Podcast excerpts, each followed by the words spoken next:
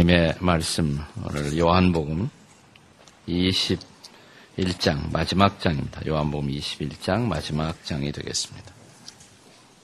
네, 요한복음 21장 마지막 장. 우리 15절 말씀부터 19절까지 제가 한 절 읽고 다음 절 여러분 읽으시고 교독하도록 하겠습니다. 요한복음 네. 21장 마지막 장 15절부터 19절까지입니다. 그들이 조반 먹은 후에 예수께서 시몬 베드로에게 이르시되 요한의 아들 시몬아 내가 이 사람들보다 나를 더 사랑하느냐 하시니 이르되 주님 그러하나이다 내가 주님을 사랑하는 줄 주님께서 아시나이다 이르시되 내 어린 양을 먹이라 하시고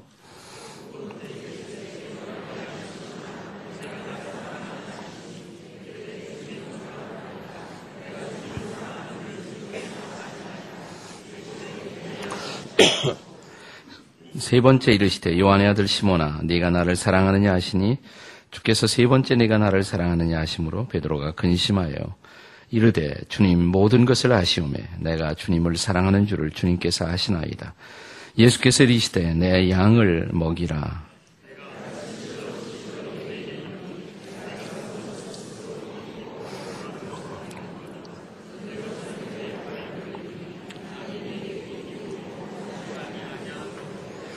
네, 마지막 19절 다 같이 읽습니다.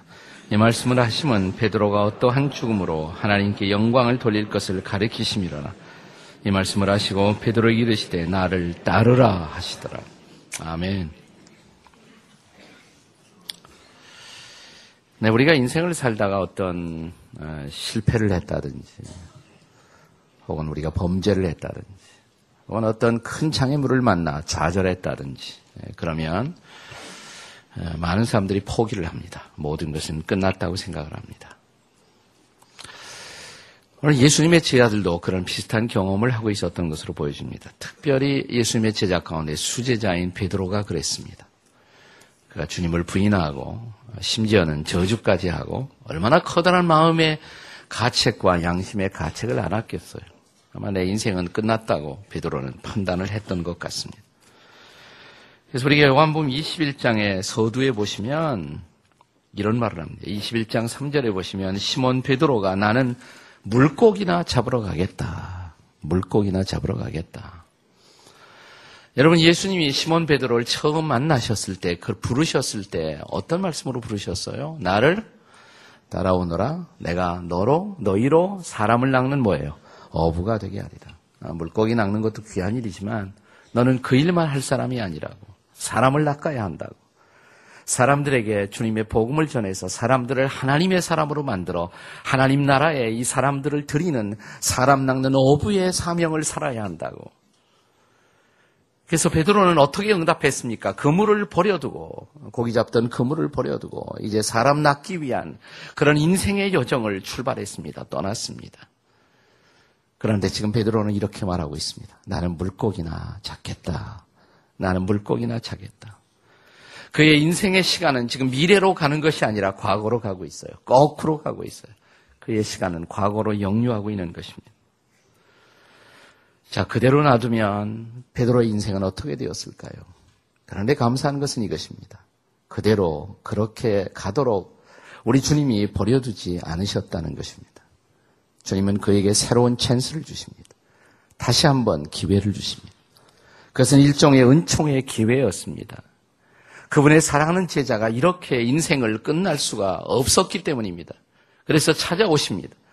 그를 다시 일으켜 세우시는 재기의 드라마를 우리 주님께서 베드로의 인생 속에 펼쳐주시는 사건. 그것이 바로 오늘 본문이에요. 자, 어떻게 베드로는 다시 일어섰을까요? 그리고 인생의 남은 세월을 어떻게 그는 새롭게 걸었을까요? 자, 넘어졌던 베드로, 쓰러졌던 베드로, 좌절했던 베드로, 낙심했던 베드로, 포기했던 베드로, 이 베드로를 다시 일으켜 세우시기 위해서 우리 주님이 하신 첫 번째 일은 뭐냐면 이런 일이었습니다. 변함없는 사랑을 확인시켜 주시는 일입니다. 변함없는 사랑하는 제자를 향한 그분의 변함없는 사랑을 확인시켜 주시는 일이었습니다.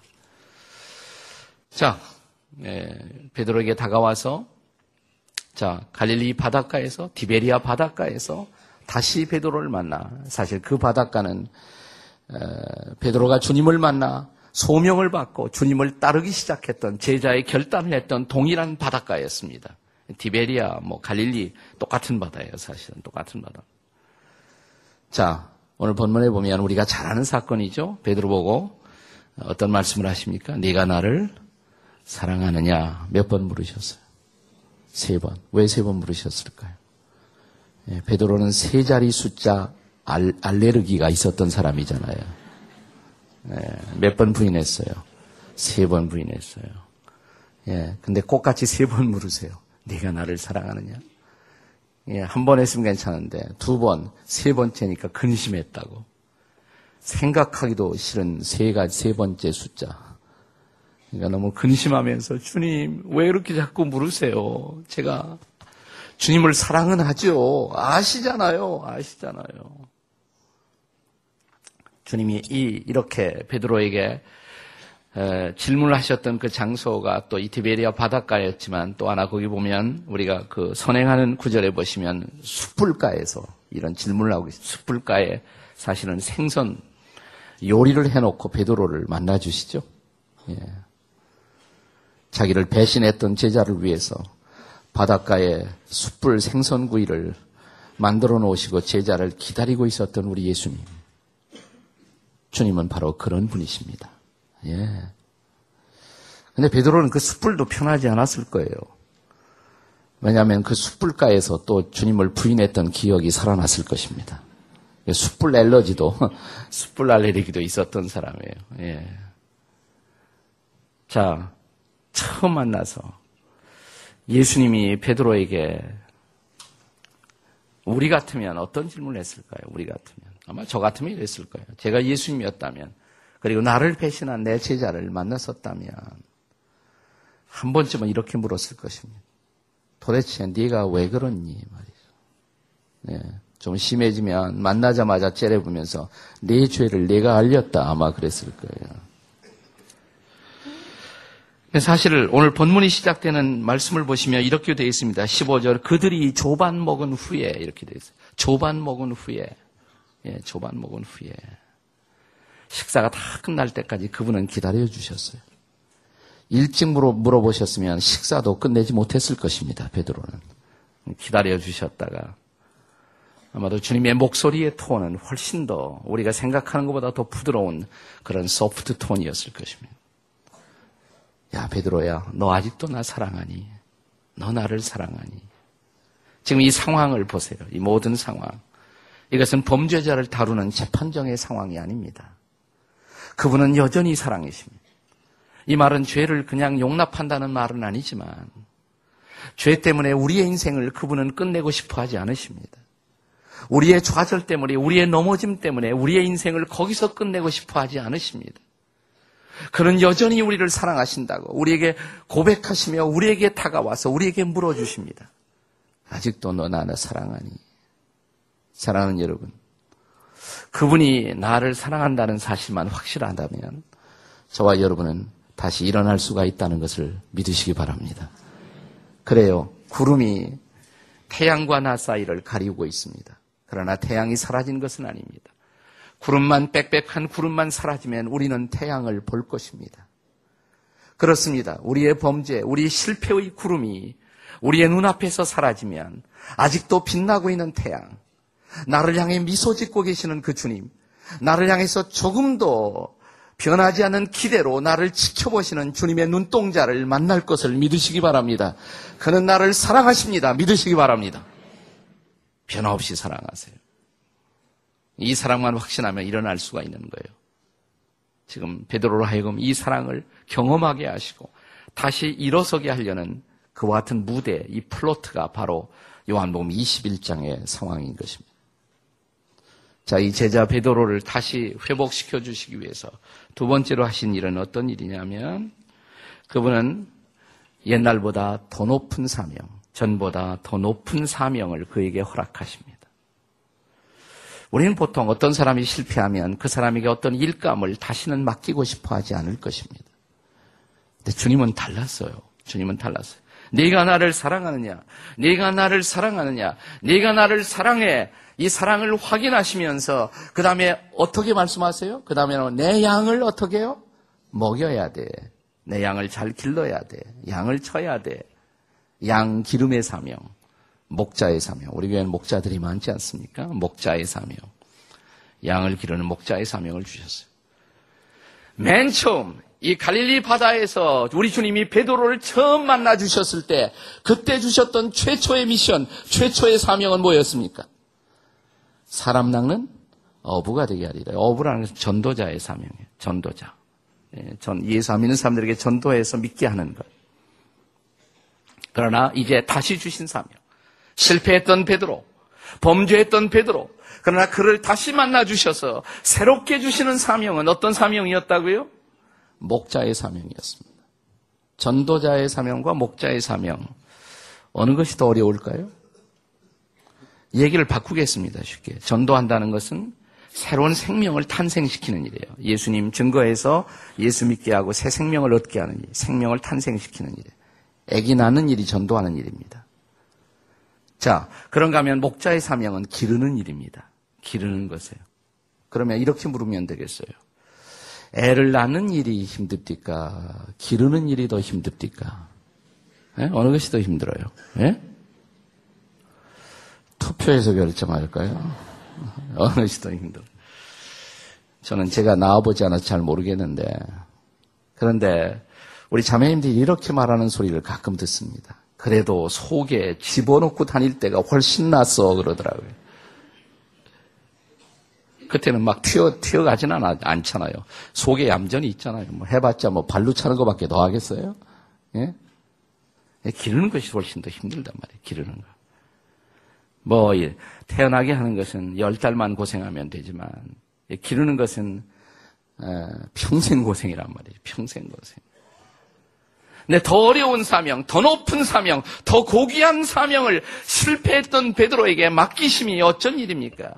주님은 한 번 우리가 실패했다고 그래서 우리에게서 일감을 빼앗아 가시는 분이 아니에요. 예. 그러니까 실, 내가 실패했다고 포기하지 마세요. 포기하지 마세요. 마이크로소프트의 빌 게이츠가 쓴 책 중에 미래로 가는 길. 이 책에 보니까 이런 얘기를 하더라고요. 자기는 앞으로 자기 회사에서 사람을 쓸 때 실패한 사람을 많이 뽑겠다고. 실패한 사람을. 네, 그런데 그 다음이 중요해요. 그러나 나는 실패했다는 사실만으로 어, 그 사람을 뽑지는 않겠다. 나는 반드시 이렇게 물을 것이다. 당신은 그 실패에서 무엇을 배웠느냐고. 실패를 통해서 배워야 할 레슨을 우리가 배웠다면 실패는 인생의 새로운 자산이 된다는 것을 믿으시기 바랍니다. 베드로는 톡톡히 배웠거든요. 톡톡히 배웠어요. 뭘 배웠을까요? 아마 베드로가 배운 제일 커다란 레슨은 이거예요. 나라는 존재는 별로 그렇게 신뢰할 만한 존재가 못 된다는 것이었습니다. 자, 베드로가 범죄하기 직전에 범죄하기 직전에 그가 큰 소리 쳤던 내용을 여러분 생생하게 기억하시지 않습니까? 네, 다른 제자들은 다 주님 버려도 저는 결코 주님 버리지 않겠다고. 저는 주님이 어디든 가든지 반드시 따라가겠고, 오게도 죽는데도 제가 갈 것입니다. 얼마나 큰 소리 팡팡 쳤어요. 네, 자기가 굉장한 존재라고. 자기 힘으로 예수도 믿을 수 있을 것 같은. 자기 힘으로 예수님도 얼마든지 따라갈 수 있을 것 같은. 여러분, 우리가 예수 믿고 있는 것, 예수님을 계속 믿고 있는 것, 이건 내가, 내 힘으로 믿고 있는 거 아니라는 거 여러분 아십니까? 예. 가만히 생각해 보세요. 제정신으로 예수님 믿을 수 있나? 예. 제정신으로 믿는 게 아니에요, 우리가 다. 하나님 정신으로 믿는 것을 믿으시기 바랍니다. 성령이 우리 안에서 역사하시기 때문에 믿고 있는 거지. 내 힘으로 하는 것이 아니에요. 큰 소리 치다 넘어졌거든요. 네. 그러니까 네가 나를 사랑하느냐 세 번씩 물었더니 베드로가 오늘 본문에 보시면 근심하며 근심하며 가로되 주께서 모든 것을 아시나이다. 아마 옛날 같은 베드로면 주님 그걸 질문이라고 하십니까? 아마 그랬을 거예요. 옛날에 베드로는. 나 더 이상 자신만만한 베드로가 아니었습니다. 주께서 모든 것을 아시나이다. 어떤 톤으로 말했을까요? 주님이 아시잖아요. 모든 것을. 우물우물 아마 그랬을 거예요. 틀림없이. 그는 더 이상 자기 자신을 자신할 수 없었지만 그러기에 주님만 붙들고 하나님이 은혜 주시지 않으면 주께서 은총 주시지 아니하시면 나는 아무것도 할 수 없다고. 예. 바로 그 순간 자기의 진정한 자기를 발견한 겸허의 자리, 이 자리에서 그 높은 사명이, 그 높은 새로운 과제가 주어집니다. 너는 내 양을 먹여야 돼. 과거의 실패를 통해서 레슨을 배운 사람들, 그들에게 우리 주님께서는 저와 여러분에게 보다 위대한 사명을 맡긴다는 것을 믿으시기 바랍니다. 옆에 있는 분들에게 더 높은 사명이 주어질 것입니다.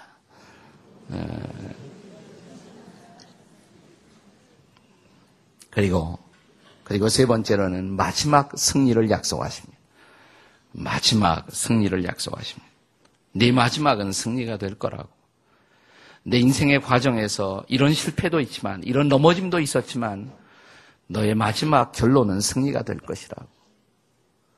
나는 네가 승리하지 않고 가도록 나는 그대로 버려둘 수 없다고. 그래서 이 제자 베드로의 마지막을 승리로 약속하고 있는 이 주님의 모습을 보십시오.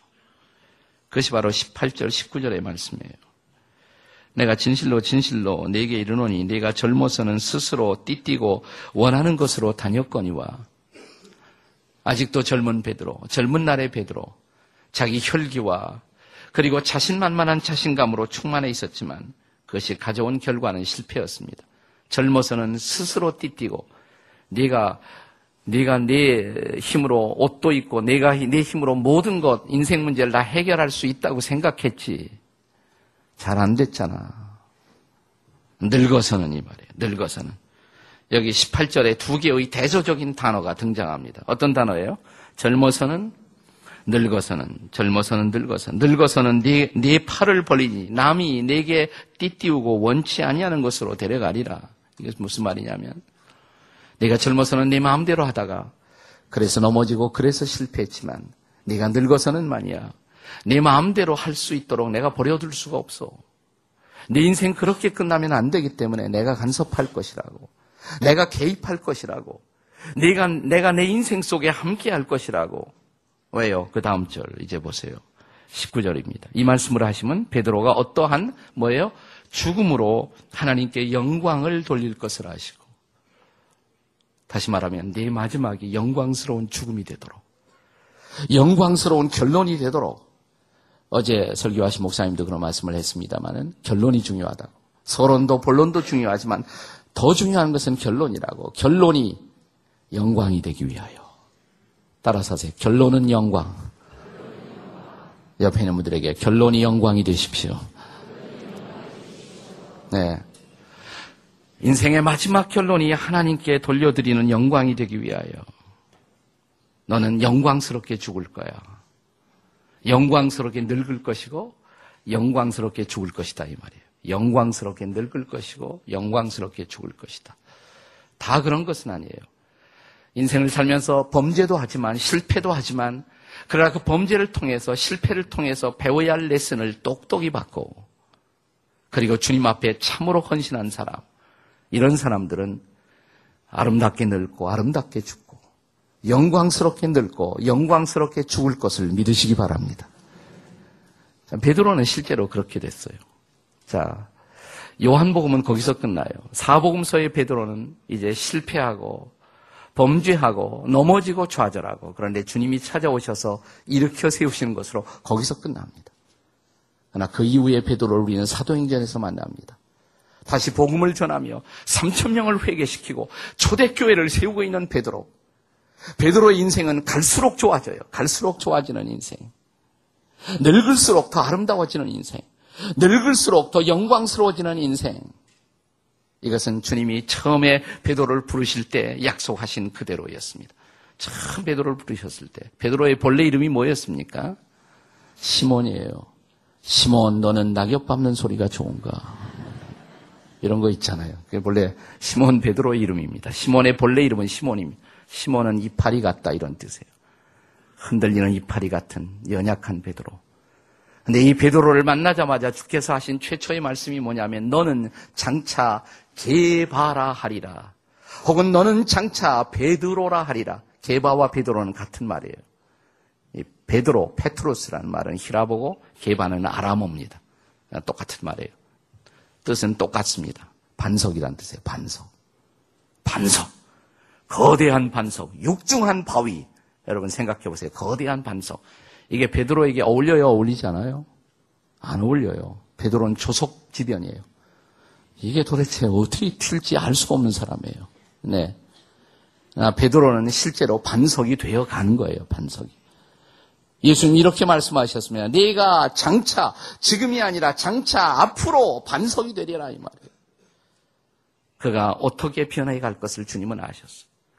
그리고 어떻게 초대교회를 세우는 예수 그리스도의 몸된 교회를 세우는 거대한 기초, 거대한 foundation rock, 거대한 기초 반석이 될 것을 주님은 아신 것입니다. 그래서 심지어 캐토릭에서는 그를 초대 교황이라고 그러잖아요, 초대교황.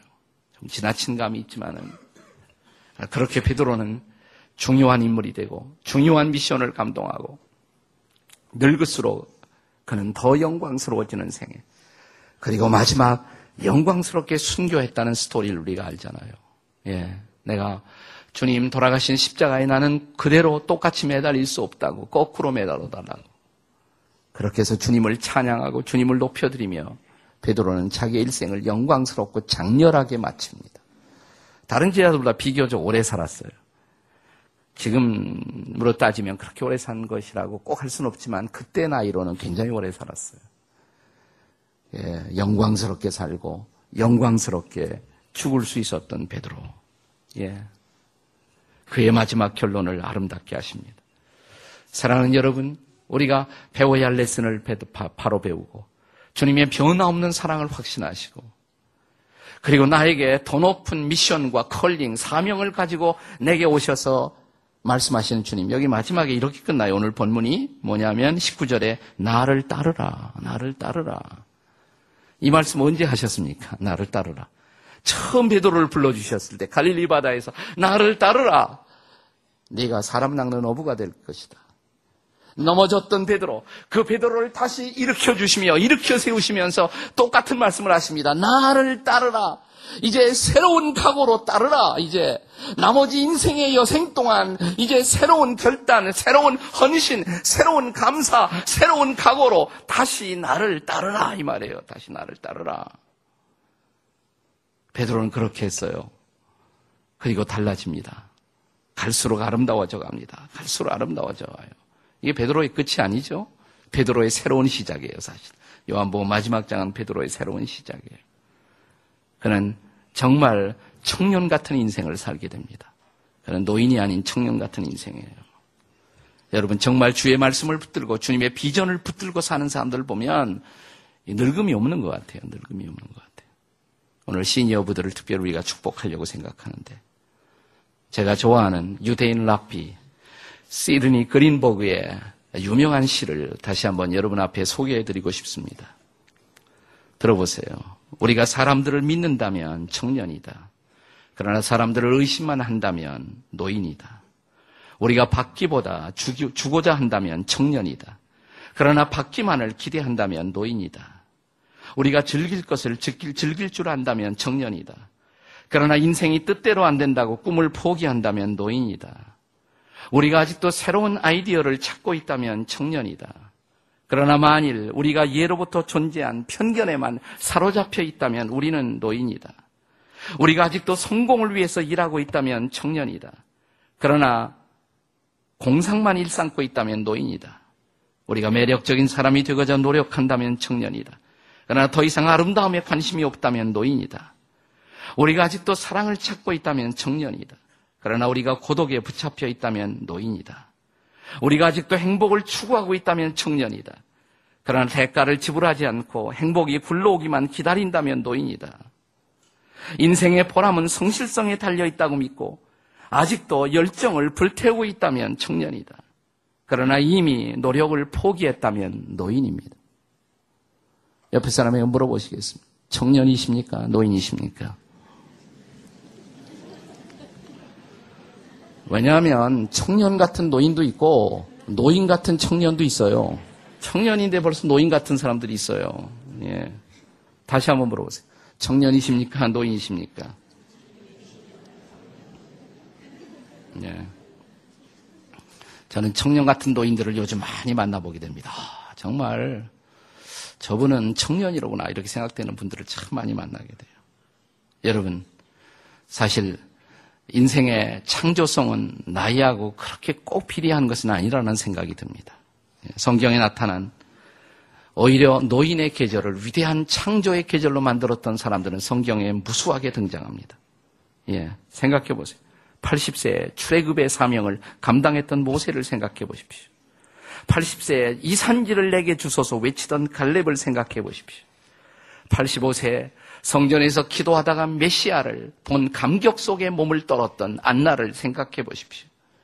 90세의 나이에 반모섬에서 기도하다가 성령의 영감으로 요한계시록을 기록한 사도 요한을 생각해 보십시오.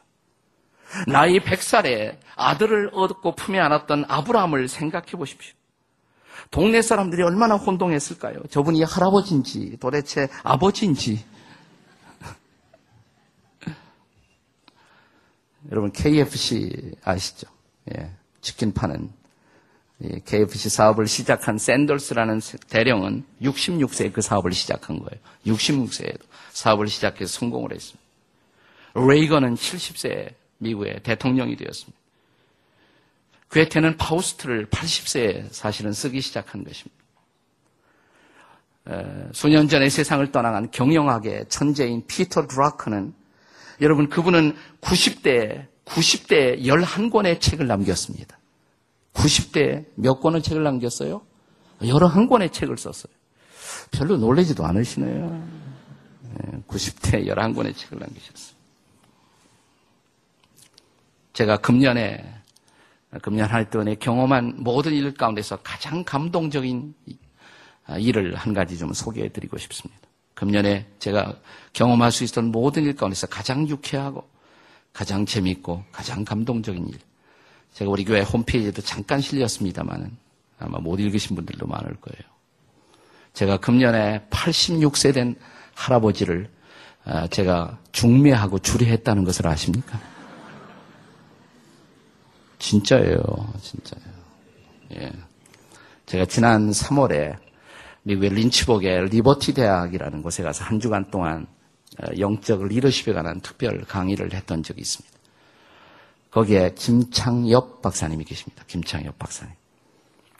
이분이 하도 86세인데 젊으셔서 그 학교의 총장이 특별 이분에게 아주 특별한 그런 특권을 부여했어요. 이분에게 당신이 건강한 한 계속 강의하라고.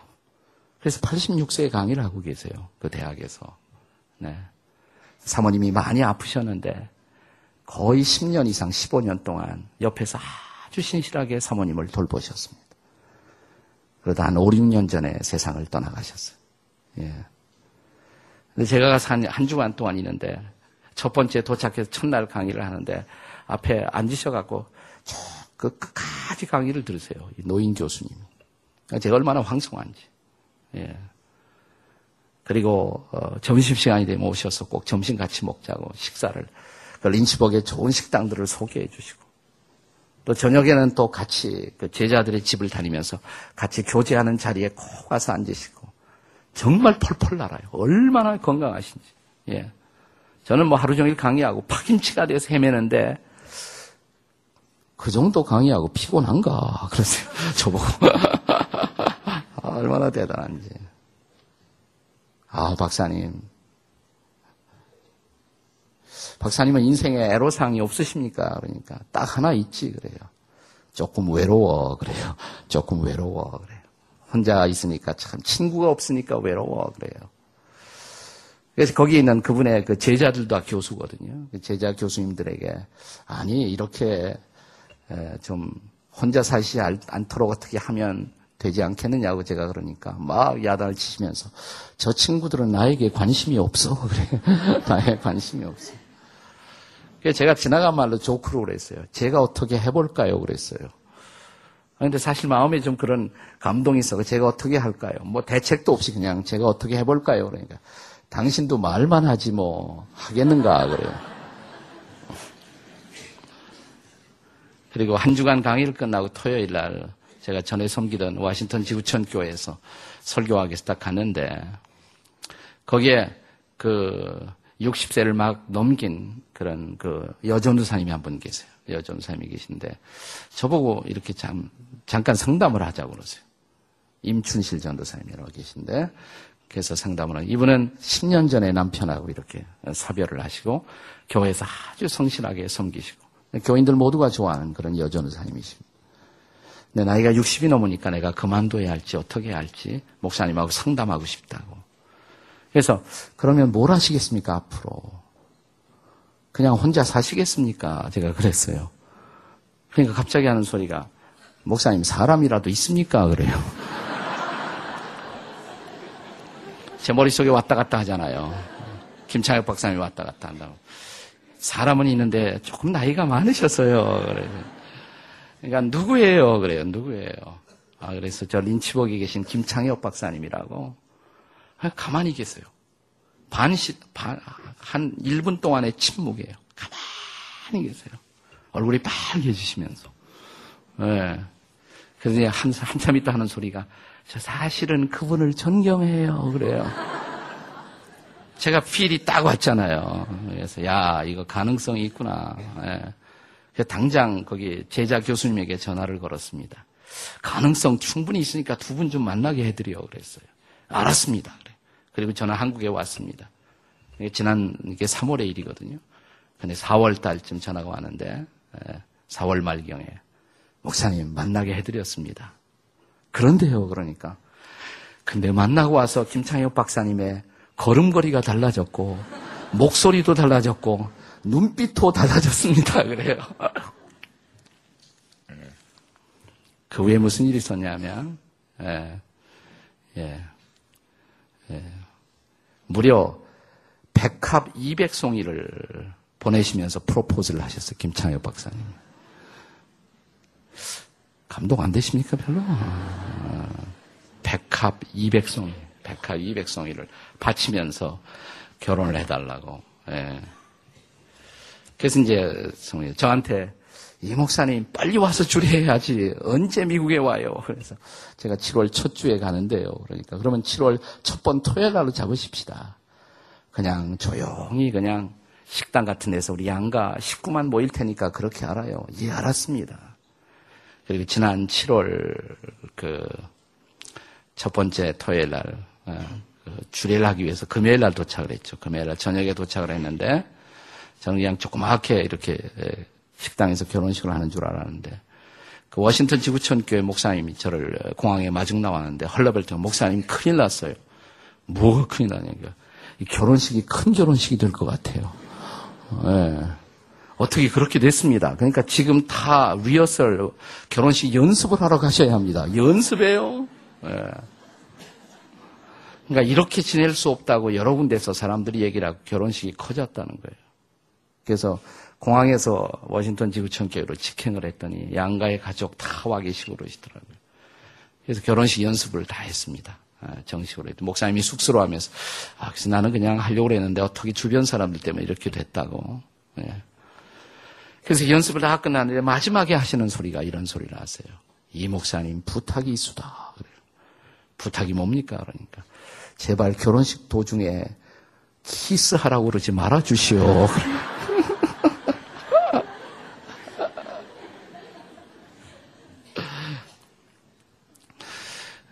뭐그 이튿날 이제 결혼식이 시작되는데 인산이네 꽉 찼어요. 처음에 그 전도사님은 핍박을 많이 받았대요.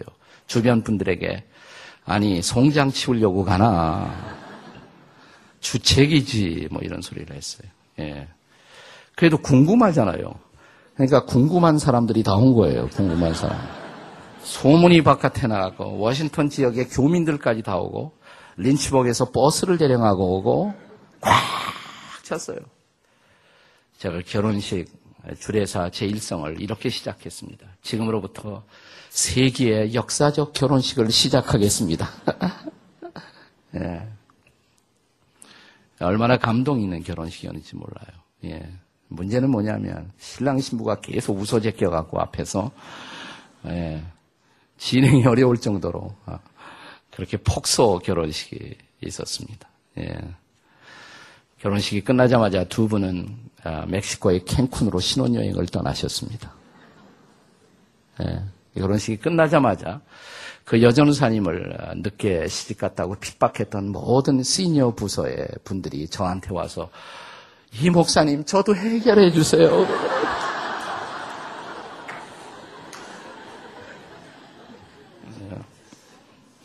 저는 요즘 전화에 시달리고 있습니다. 김 박사님이 계속 연락을 하시는데 이 목사님 신혼 부부집 언제 신방을 하겠어? 네. 김 박사님이 골프를 잘 치세요. 골프 챔피언이세요. 그 동네에서 86세에도요. 네. 그분은 늘 이렇게 말씀하십니다. 예수님은 영혼의 구세주, 골프는 육체의 구세주라고. 아주 건강하세요. 예. 요즘 사람들이 김 박사님에게 전화를 하면 결코 만날 수가 없답니다. 바쁘다고. 바쁘다고. 그래서 가보면 사모님 골프 가르쳐 주느라고 항상 골프장에 계시대. 예.